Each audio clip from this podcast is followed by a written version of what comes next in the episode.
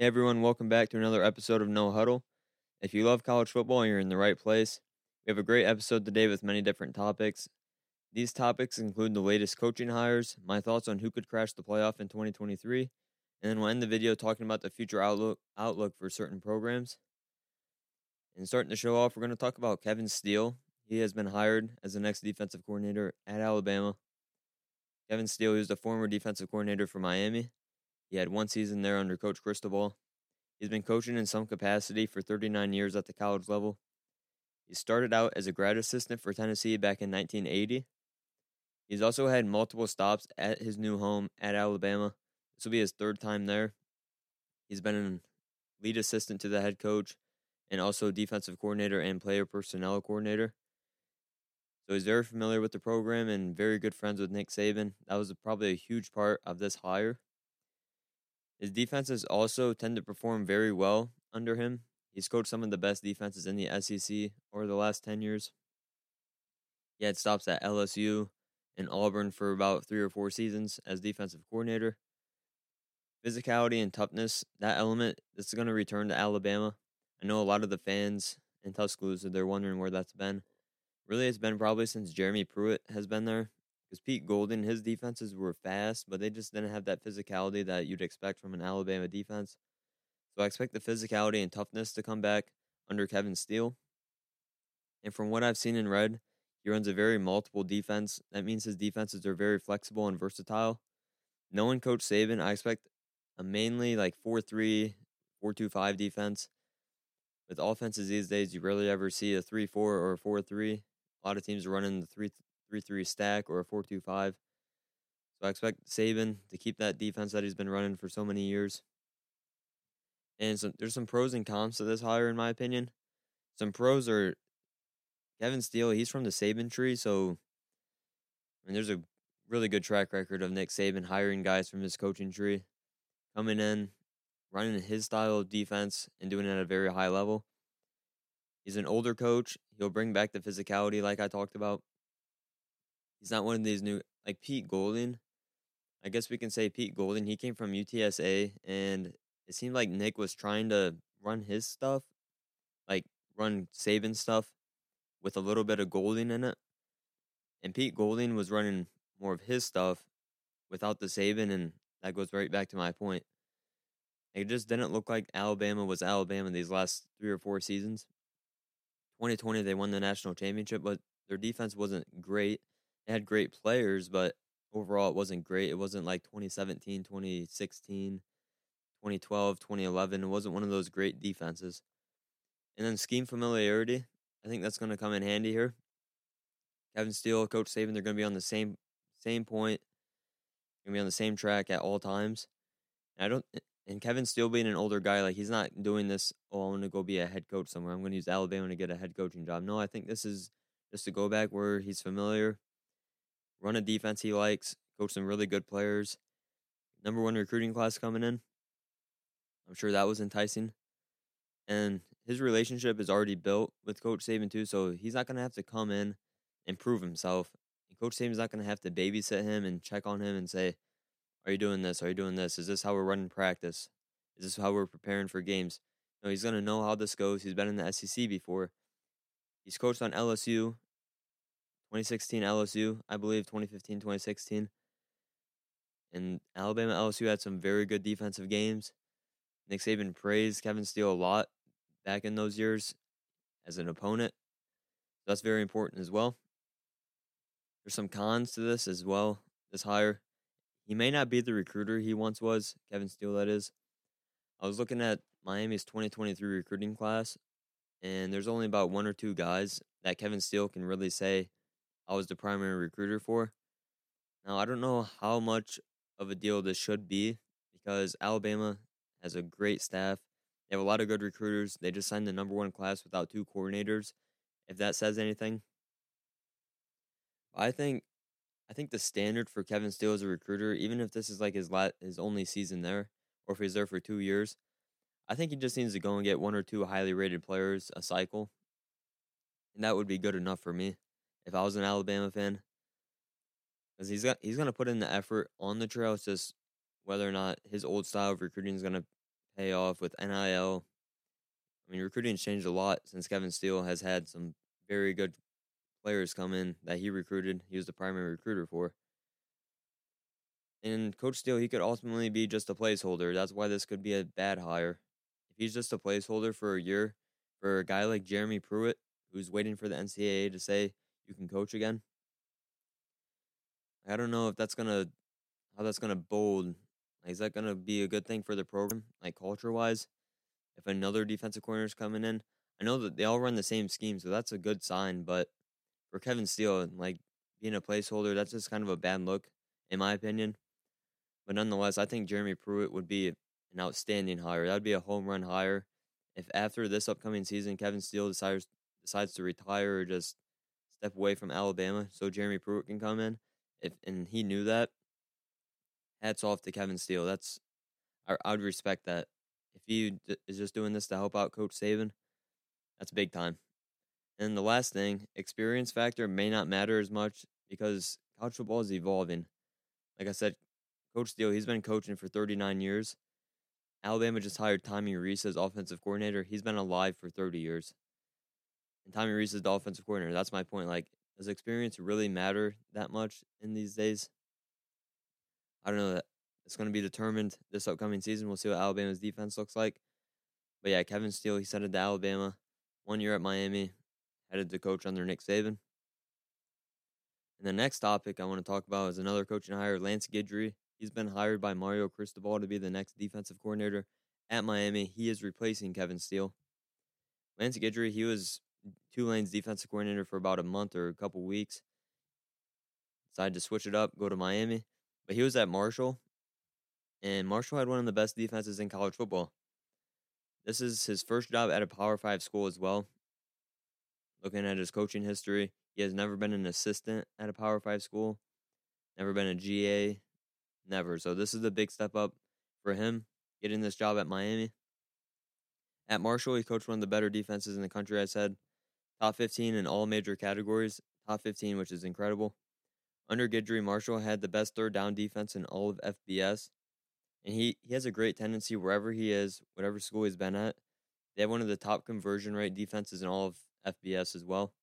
What that means is they're stopping you from getting a first down on third down more than anyone else, which is a big deal. Forcing three and outs, getting your offense the ball back very fast. Always a good thing to have on defense. Now, Guidry, he may not be the best recruiter that Mario could have went out went out and hired, but I think we just saw on the field last year that recruiting really doesn't matter. You need to go get coordinators and Mario Cristobal. If you're listening to this, you probably know by now. He has a tendency to control his coordinators more than you probably like as a fan. Now, I don't know if Lance Guidry goes from Tulane to Miami without knowing that he's going to have control of this defense because last year Kevin Steele and Josh Gattis could not run their stuff. Josh Gattis won the Broyles Award for Michigan in 2021, okay? As the best coordinator in college football. He just got fired by Miami. Now, make that make sense. Like, who's really to blame here? And Joe Moorhead, when Cristobal was at Oregon, Joe Moorhead, he was the offensive coordinator. And he coached guys like Saquon Barkley and Trace McSorley at Penn State. And at Oregon, their offenses were nothing like that. They were not explosive. And he ended up getting fired. Then instantly got a head coaching job at Akron. And now he's being looked at for offensive coordinator jobs, particularly at Notre Dame. Marcus Freeman's already made a phone call to Joe Moorhead, and I think that would be one of the best hires of the offseason by any team in the country. And Marcus Freeman can go get Joe, Joe Moorhead. But back to Lance Guidry. If Cristobal lets him run his defense, this is going to be an outstanding hire and the on field performance could be drastically better than it was last season. I mean, if you guys remember, Miami was getting blown out by Florida State, Middle Tennessee State. They beat them. Duke beat them. Like Duke was out there looking like the 49ers with Joe Montana out there throwing the Jerry Rice. And that game was in Miami. That's never a good thing. But aside from recruiting, like there's a lot of positives here if you're a Miami fan. You're getting a guy that's going to develop players, first of all. X's and O's are going to be at the highest level. And he has a track record, like I was talking about, on defense as a coach, having top defenses in the country, like that alone, that could help him recruit, even if he doesn't. I don't know how good of a recruiter he actually is. That's that's why this is very tough to, to judge. But having a good track record and telling roots, you're going to come play here, you're going to get developed, and you're going to be playing in one of the better defenses in the ACC. Now, that's pretty enticing, given that Mario Cristobal and the other members of the staff, one of the best recruiting staffs in college football. So I'm a big fan of this hire for Miami Lance Guidry. This is going to be one of the more underrated hires of the offseason. But once the season comes around, once we're in like week seven, week eight, I think then that's when we're going to see this hire really pay off. And overall, I'm a big fan of this hire, and I can't wait to see what Miami's defense looks like this upcoming season. Next topic I want to talk about. So, in the intro, I've mentioned I want to talk about some teams that could crash the playoff in 2023. And I'm going with the whole conference, not just a couple teams. I'm going with the Pac 12. Could the Pac 12 make the playoff in 2023? That's the question here. Now, I'm going to go through some of the top contenders, players, some ways this is possible, and some of the barriers that these teams are going to have to go through. Now let's just start right at the top. Top contenders, you got USC, Washington, Oregon, and Utah. Four teams right there that could probably be ranked in the top 12, top 13 come preseason. I think USC, Washington, Oregon, they should all be ranked top 10. Utah, they probably rate outside 11 or 12 if I had to make my rankings. So the, the positives and what this conference has going for them. I mean, you have veteran quarterbacks all across the board. Caleb Williams, Michael Penix Jr., Bo Nix, and Cam Rising. Those are your top four quarterbacks in the conference. And three of them are going to be up for the Heisman Trophy. So that alone, that's a big start here for the Pac 12 headed into 2023. And Cam Rising is getting Brant Kuithe back, arguably top three tight end in college football. They're going to have a good running game as well. So Utah, they might not have a top three quarterback, but Cam Rising is a pretty good player. I mean, he's two time defending Pac 12 champ. Got to give him give him props there. And then Pac 12 in general, this could be one of, if not the best conference in college football this season. I mean, from top to bottom, I already said USC, Washington, Oregon, Utah. You got UCLA in there. Oregon State's going to be really good. DJU's headed there. John Smith, they won 10 games. Colorado, Coach Prime. Kenny Dillingham's at Arizona State. Like the bottom teams, even Arizona Jedd Fisch, the bottom teams are loading up and changing their rosters so fast in this day of college football. This conference is going to be really good across the board. A lot, a lot of good teams in this conference. Loaded skill position rooms. When you look at Washington, they have one of the best receiving rooms in college football. They're probably second to Ohio State. Oregon, they have Bo Nix, and then in his backfield, he's got Bucky Irving, who was one of the better running backs in the Pac 12 last year. USC, they went out and got Dorian Singer. He's from Arizona. He led the Pac 12 in receiving yards last year, actually. So he went from Arizona to USC. And then what I just talked about Washington. They got the receivers in Utah, Cam Rising, running game. DJU's headed to Oregon State, UCLA. They're gonna get they got Dante Moore, and they got some very talented players in the portal. Even Cal. I mean, I don't think Cal's gonna be real threat in this, but they got Byron Cardwell, who's a starter for Oregon at running back. There's a lot of players, and then you got Coach Prime. He got out. He went out and got Shedeur Sanders, his son, to follow him. Travis Hunter's coming in. There's a lot of good players in this conference, and that's what you need to be a good conference. You need players at the skill positions that can go out and win games for your team. And then on the other side of the ball, you have up and coming defenses a lot of these teams are going to be a lot better on defense than they were in 2022. Specifically, I'd go right at USC, Washington, and Oregon right at the top. I mean, Alex Grinch is coming back for USC, so I don't know how much better they can get. And they lost their best pass rusher in Tuli Tuipulotu. But when I look at Oregon and Washington, they have all the players. They have all the talent, especially Oregon, just because they have Dan Lanning and Tosh Lupoi. Out and got Jordan Burch from South Carolina. Know they're losing. They lost Justin Flowe in the portal, but he wasn't really an impact player last year for them. They're losing Noah Sewell and Christian Gonzalez, who's a projected top 15 pick in the draft. But transfer portal, recruiting, it's all there for Oregon. I expect Dan Lanning to have that defense much better. And then Washington, like I said, there was a point in time when they were one of the teams that were up for DBU in college football, defensive back university. They've had so many draft picks go to the NFL. And looking at their roster, they have a lot of guys that could have breakout seasons and get themselves in draft position. And the next thing is innovative coaching staffs all across the board here. I already hit on some of them, but these coaches, these coaches in the Pac-12, they understand. They know how to build a roster. They know how to get talent, just like teams down south. When you look at Dan Lanning and Coach Prime, even Chip Kelly right now and Kenny Dillingham, they're hitting the portal really hard. Lincoln Riley's doing it at the skill positions better than anyone else as well. But they're going to other programs and stealing starters off their teams. They come and flip their roster and flush the bad players out of there. Now that may that may sound harsh, but let's just say how it is. That's what college football is now. If you're not good enough, you're going to transfer out, and that program's going to go and get someone that's good enough from a program that heck, they might have won nine, ten games, and that kid might have started on that team and had a pretty good season, but he wants to go somewhere else. That's exactly what's happening in the Pac 12 right now. In Utah, I want to hit on Utah specifically here. Kyle Whittingham has never had the talent that he's about to have for these next two to three seasons. You think about how successful Utah's been under him, they've had some of the best teams out west over the last decade two time Pac 12 defending champs. Now, recruiting wise, they had probably the best recruiting class they've ever had in 2023. Transfer portal, players want to go play for them. And Kyle Whittingham with talent. Pac 12 coaches aren't going to say they're scared. Obviously, no one's going to say they're scared. But I just think there's going to be a sense of, oh boy, like, what could this look like? And that's how I'm feeling. I want to see what Utah looks like with all this talent, one of the best coaching staffs in college football.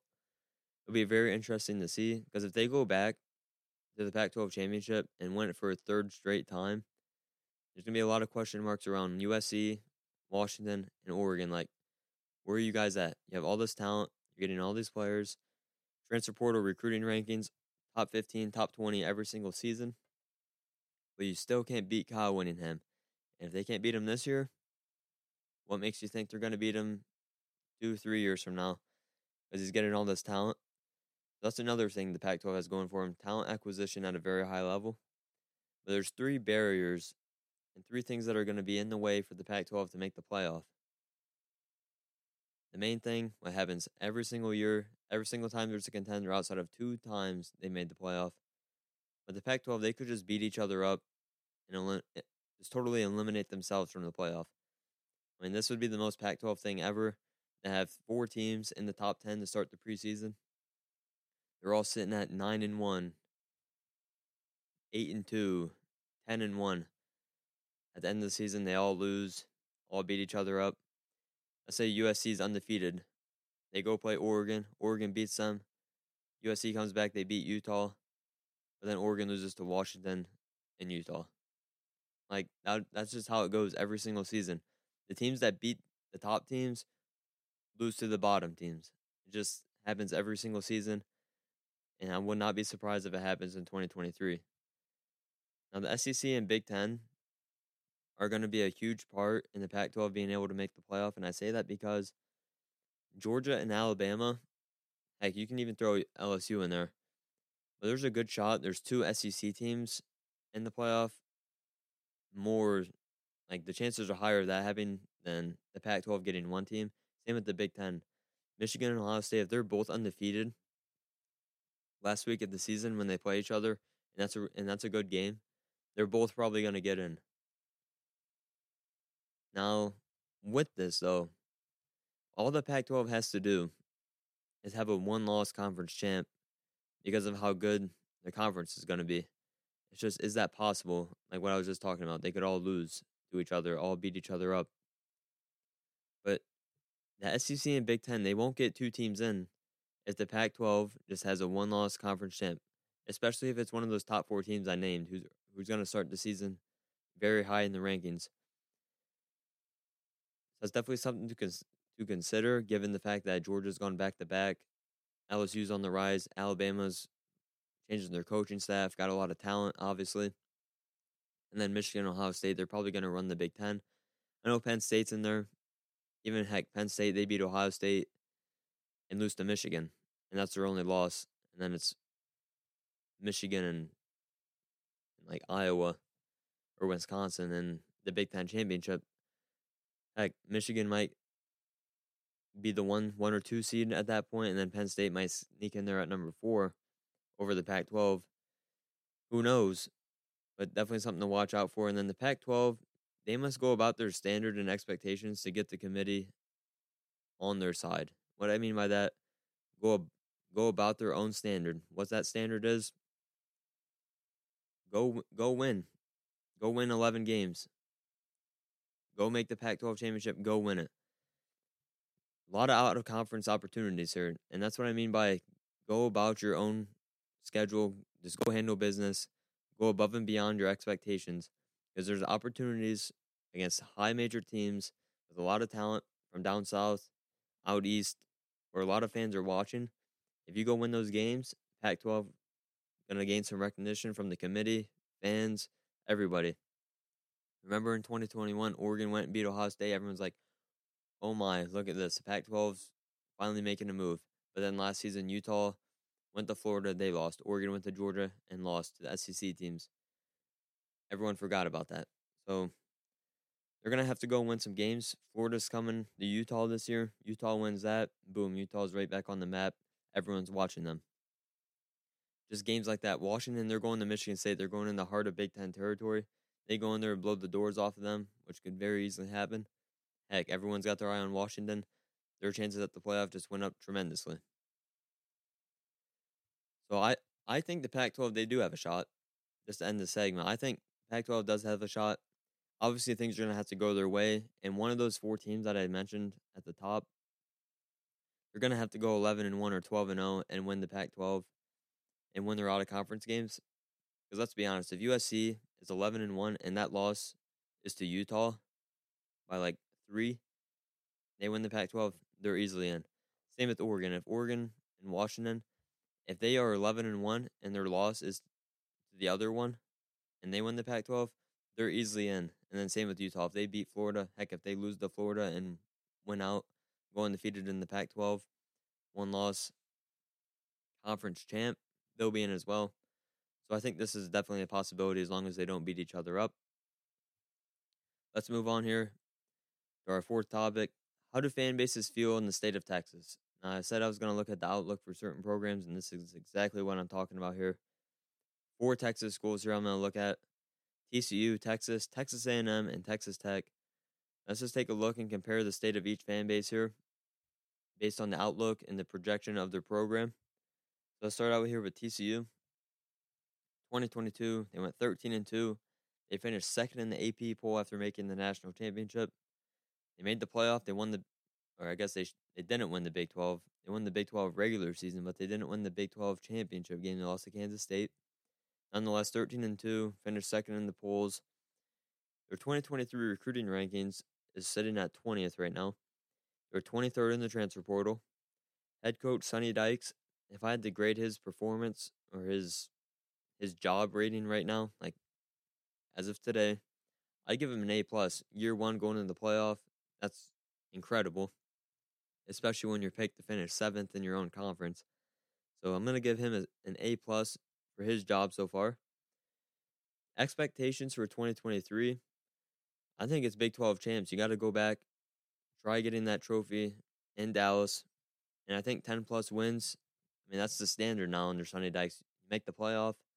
I think 10 plus wins is I think 10 and 2 season. That's very attainable here for the Horn Frogs. Now, how the how's the fan base feeling? Well, if I was a fan, this is how, this is how I would feel. We made the playoff, so I'm very happy about that. We beat Michigan. Sonny Dykes, year one, 13 wins. I couldn't have asked for anything better.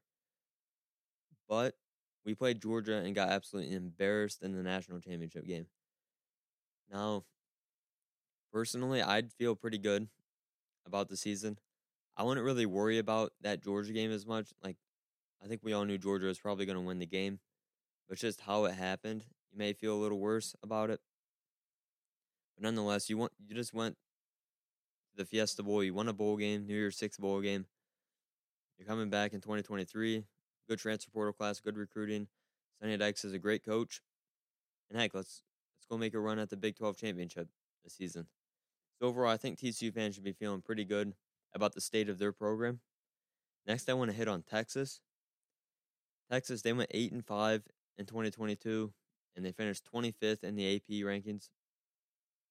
The recruiting class is sitting at third right now, and they're 42nd in the transfer portal rankings. They're led by head coach Steve Sarkisian. Now, if I had to grade his job so far, I'd give him a C plus. They did improve this year, this past season. They had an opportunity to beat Alabama, but when you're the head coach at Texas, those standard the standard is much better than eight and five. Like let's say TCU went eight and five in Sonny Dykes' first season, I'd probably give him a B plus. I mean, he came in, flipped flipped the roster, changed quarterbacks. I mean, he wanted Chandler Morris to start. We got to remember that. Max Duggan came in. He turned him into a Heisman candidate.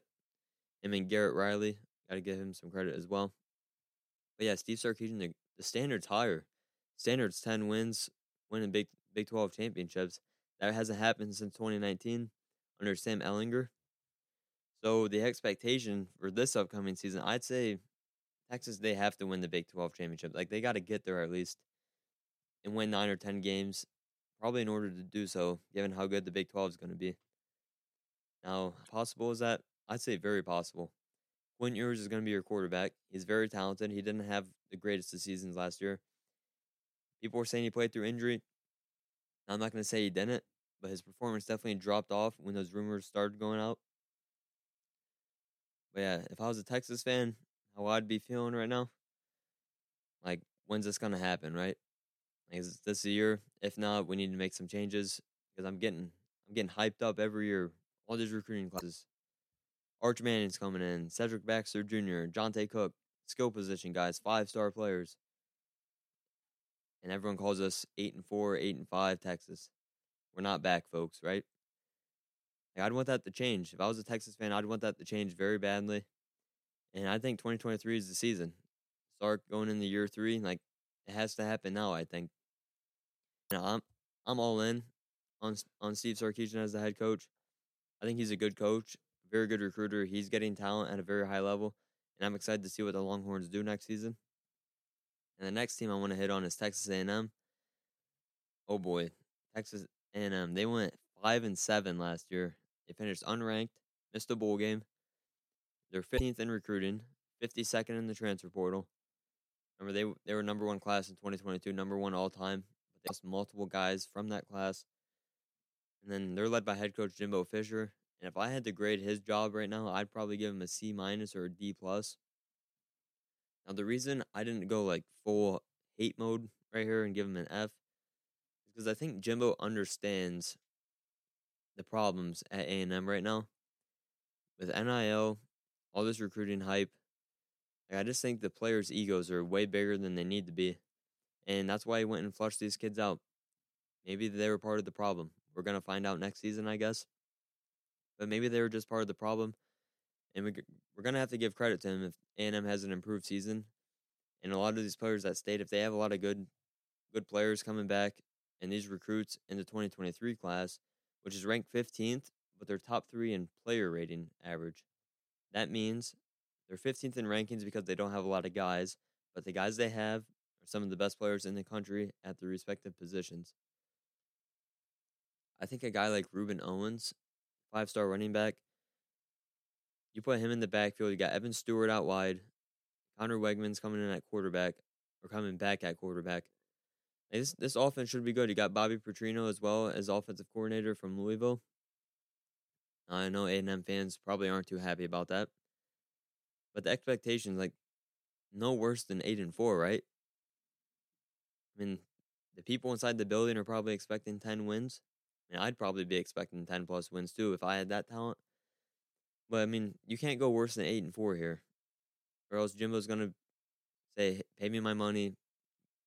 Let's go buyout route and get me out of here, get someone else new in here. Like Jimbo doesn't want to keep losing. These players don't want to keep losing. There's going to be a point in time if they keep losing, the recruiting's going to fall off, and players are just going to leave. They're going to go somewhere else. Like I said, these players are talented. They're wanted at other programs, top tier programs that they can go and win at. So I think it has to happen this year. And if I'm an A and M fan, just like Texas, like, like when's this gonna happen? When's all this gonna come together and we're gonna see it on the field and go go fight for the SEC championship? When are we gonna go battle LSU and Alabama? Like, oh, we're beating these teams. We're pulling off an upset here and there. Looking at a record, we're five and seven. They're in big New Year Six bowl games, and we're sitting at home on the couch watching them play during bowl season. So I think 2023 is the year Jimbo Fisher's got to get it together. I think it's all gonna. I do think it's gonna come together. I think they're. In heck, I just said they got to go eight and four, but heck, seven and five, bowl game. Go, go eight and five. Go win your bowl game. Like if I was an A and M fan, I wouldn't be happy about that, but like it's an improvement, I guess, right? All right, on to Texas Tech. 2022, they went eight and five. They finished unranked. 26th in recruiting, 56th in the transfer portal, led by head coach Joey McGuire. Uh, this is one of the more underrated coaches in college football, and if I had to get give him my like a grade for his performance, my thoughts on him, I give him a B plus, without hesitation. Without hesitation, B plus. Why? Because this program has everything going against them relative to who's in their state. You got A and M, Texas. I'm not even talking about Baylor around here right now either, which is crazy. I know, but you got TCU as well. Like, there's a lot of talent in Texas, but they're not looking at Texas Tech until now. Now they are going forward. Texas Tech, they're recruiting 26th. That is great for Texas Tech. Go look at their average recruiting ranking over the last decade. I'll tell you right now, it's not top 40. Now, the expectation for 2023, I think eight, nine wins, heck, shot at 10 wins, go play for the Big 12 championship. They're going to be ranked preseason. I have them ranked preseason. I think they should be around 2021, maybe even higher, like 18 or 19th in the rankings, just because of what they have coming back. And like I said, they're getting guys as well. If I was a Texas Tech fan, I'd be pretty happy right now. Looking at their schedule too, it it bodes fairly well. You have Oregon coming in out out of conference. That's a, that's just an opportunity, right? You go win that game, you start three and zero oh, out of conference. Big Twelve play starts. You go win some big games early on October, and this thing gets going. Joey McGuire, he's a motivator. He's a very good coach, player friendly. That locker room, if they start winning games, that locker room is going to be. I don't even know how to explain it, but that locker room is going to be in a very good state. It's going to lead to some wins.